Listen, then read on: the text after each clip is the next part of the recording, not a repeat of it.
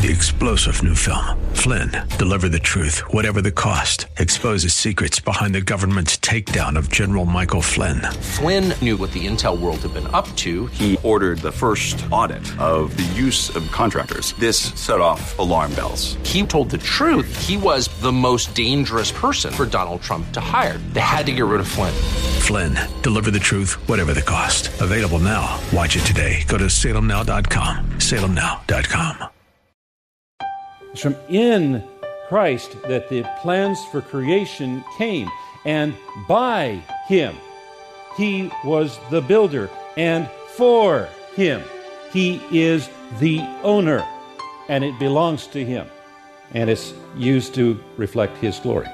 Pastor Leighton Sheely is continuing to take us through the book of Colossians on another edition of Study Verse by Verse. He's the senior pastor at Church of the Highlands in San Bruno on the web at highlands.us. Those things that you, quote, own, end quote. Whose are they really? And how do you use them?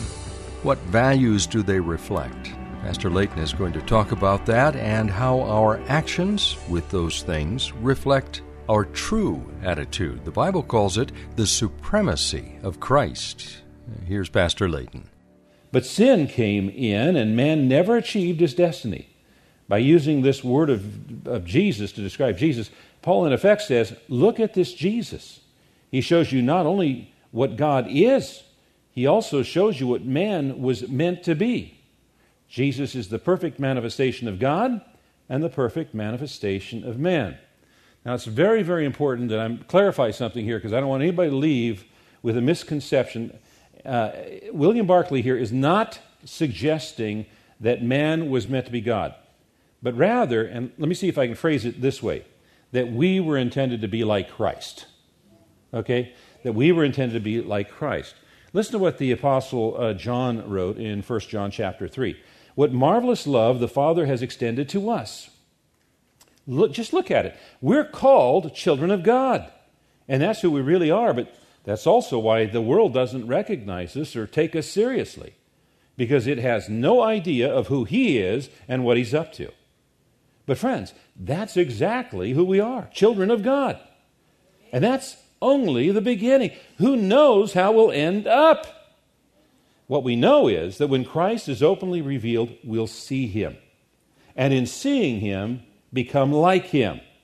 All of us who look forward to his coming stay ready with the glistening purity of Jesus' life as a model for our own. When we walk with Christ, then we become more like him. Paul wrote, For whom he foreknew, he predestined to become conformed to the image of his Son. Now, that would have been something that would have come up in the, in the thoughts of those who had a Jewish background because they knew the Old Testament and they knew the creation story. But we're told that many of the believers in that church were probably Gentile, which means they didn't have that background. But something else would have come to their mind, as William Barclay again uh, points out. He says that when a legal document was drawn up, such as a receipt or an IOU, it always included a description of the chief characteristics and distinguishing marks of the contracting parties, so that there could be no mistake as to their identity. The Greek word for such a description is icon.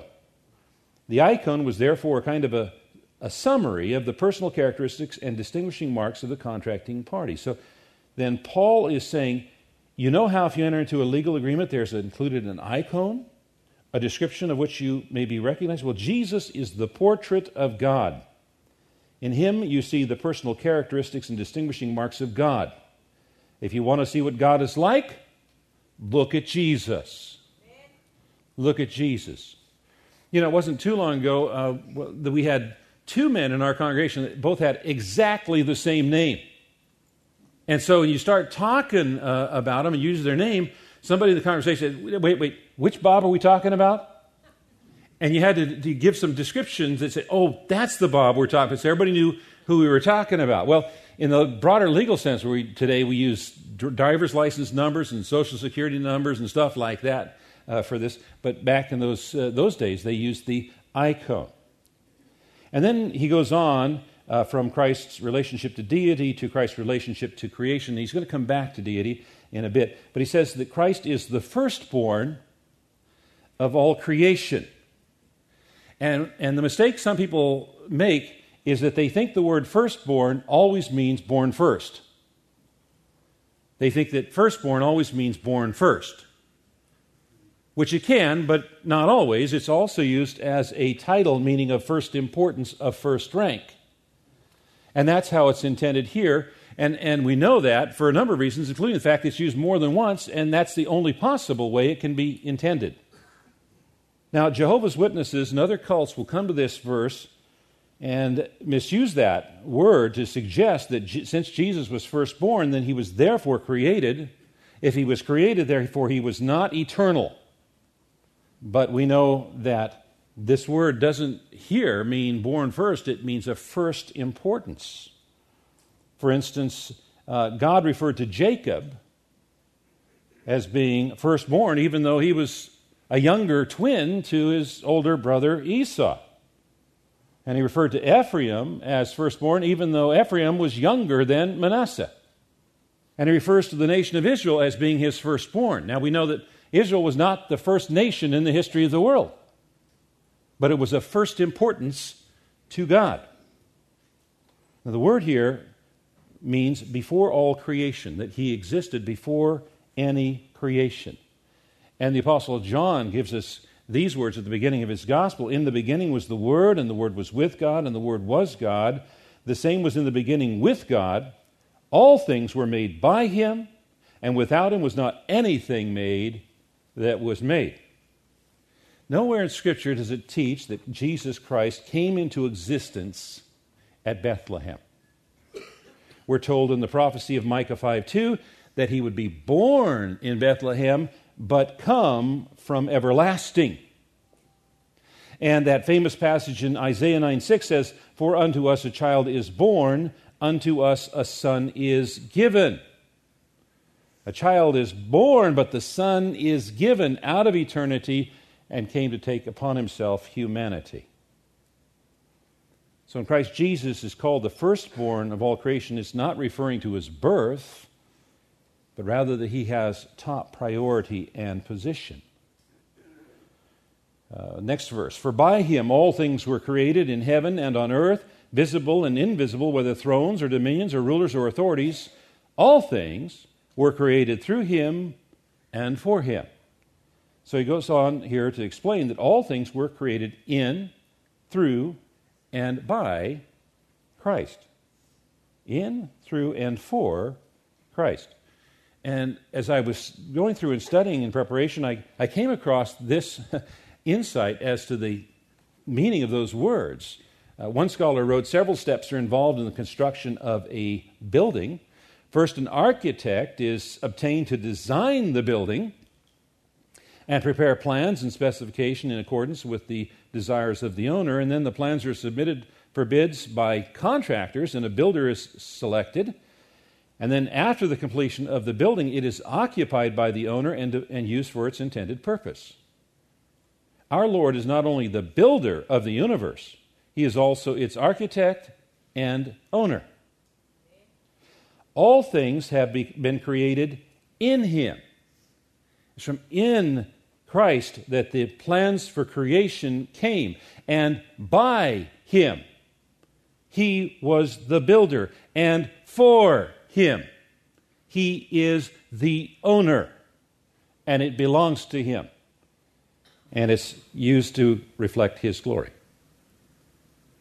Now, also notice he has two categories here those in heaven, which are spiritual and invisible, and those on earth that are material and visible. And because the false teachers believed that the material or physical world was evil, they thought that God could not have created it. And if Christ were God, as the Christians claimed, then according to their reasoning, Christ could only be in charge of the spiritual realm.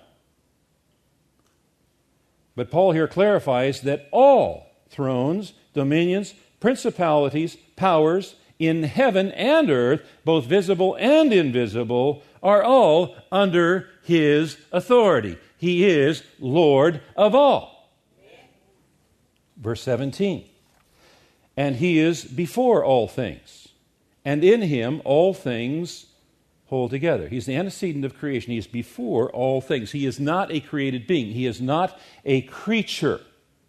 If he was a creature, then he would have had to have created himself because all things were created by him.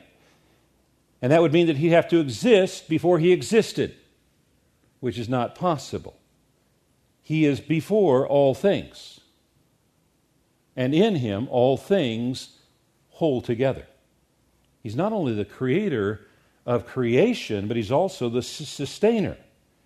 That everything's held together and in order and prevented from disintegrating into chaos by him, that there's nothing that's independent from him. The word that's translated hold together there means it, it, it functions in a logical way. It's an order to it. It's not chaotic. All of the systems, all of the laws, all of the order of our universe that holds it together and keeps it from going into utter chaos are not only scientific laws, but they're also divine design. God is the God of order. Now, Jon Courson wrote an interesting law of science known as Coulomb's law of electricity says that like charges repel. You can prove Coulomb's law by pushing the positive ends of two magnets towards each other and feeling them repel each other. Opposite charges attract, like charges repel. But there's a great mystery. In the nucleus of the atom, protons are packed together that are all positive charged particles. So, what keeps these positive charged protons from repelling each other like magnets? What holds them together? What holds the atom together? Science doesn't know. You can study quantum physics and learn lots of hypotheses and theories, and yet to this day, it's a mystery to scientists, but not to believers. For Scripture tells us the answer it is Jesus Christ who holds all things together. Pastor Leighton Sheely from Church of the Highlands in San Bruno is continuing in the book of Colossians, a short book packed with a tremendous amount of information and guidance for those of us who are believers today. If you can join us tomorrow, that would be wonderful. We'll be here at this same time. This is an outreach of Church of the Highlands in San Bruno on the web at highlands.us. That's highlands.us. This is the time of year when a lot of families are thinking about education. The children are just about to go back to school, and maybe you'd like to make a change. I encourage you to go to that website, highlands.us, and link through to Highlands Christian Schools. That's Highlands Christian Schools. You may find the answers to all the questions you've been asking regarding education. I'm Mike Trout. Thank you for joining us. We will be back tomorrow, and uh, Pastor Leighton will open the Word of God once again to the book of Colossians, and we'll study verse by verse.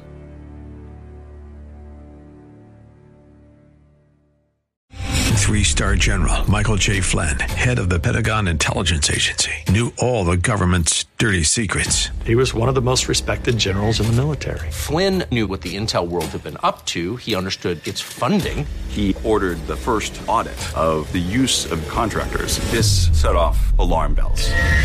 The explosive new documentary, Flynn, Deliver the Truth, Whatever the Cost, uncovers the facts behind this scandal. Flynn told the truth. He was the most dangerous person for Donald Trump to hire. I find out the worst enemy that I'm going to face in my life is right here in America. They took my assessment and they wanted me to change it. And I was like, I'm not changing it. They had to get rid of Flynn.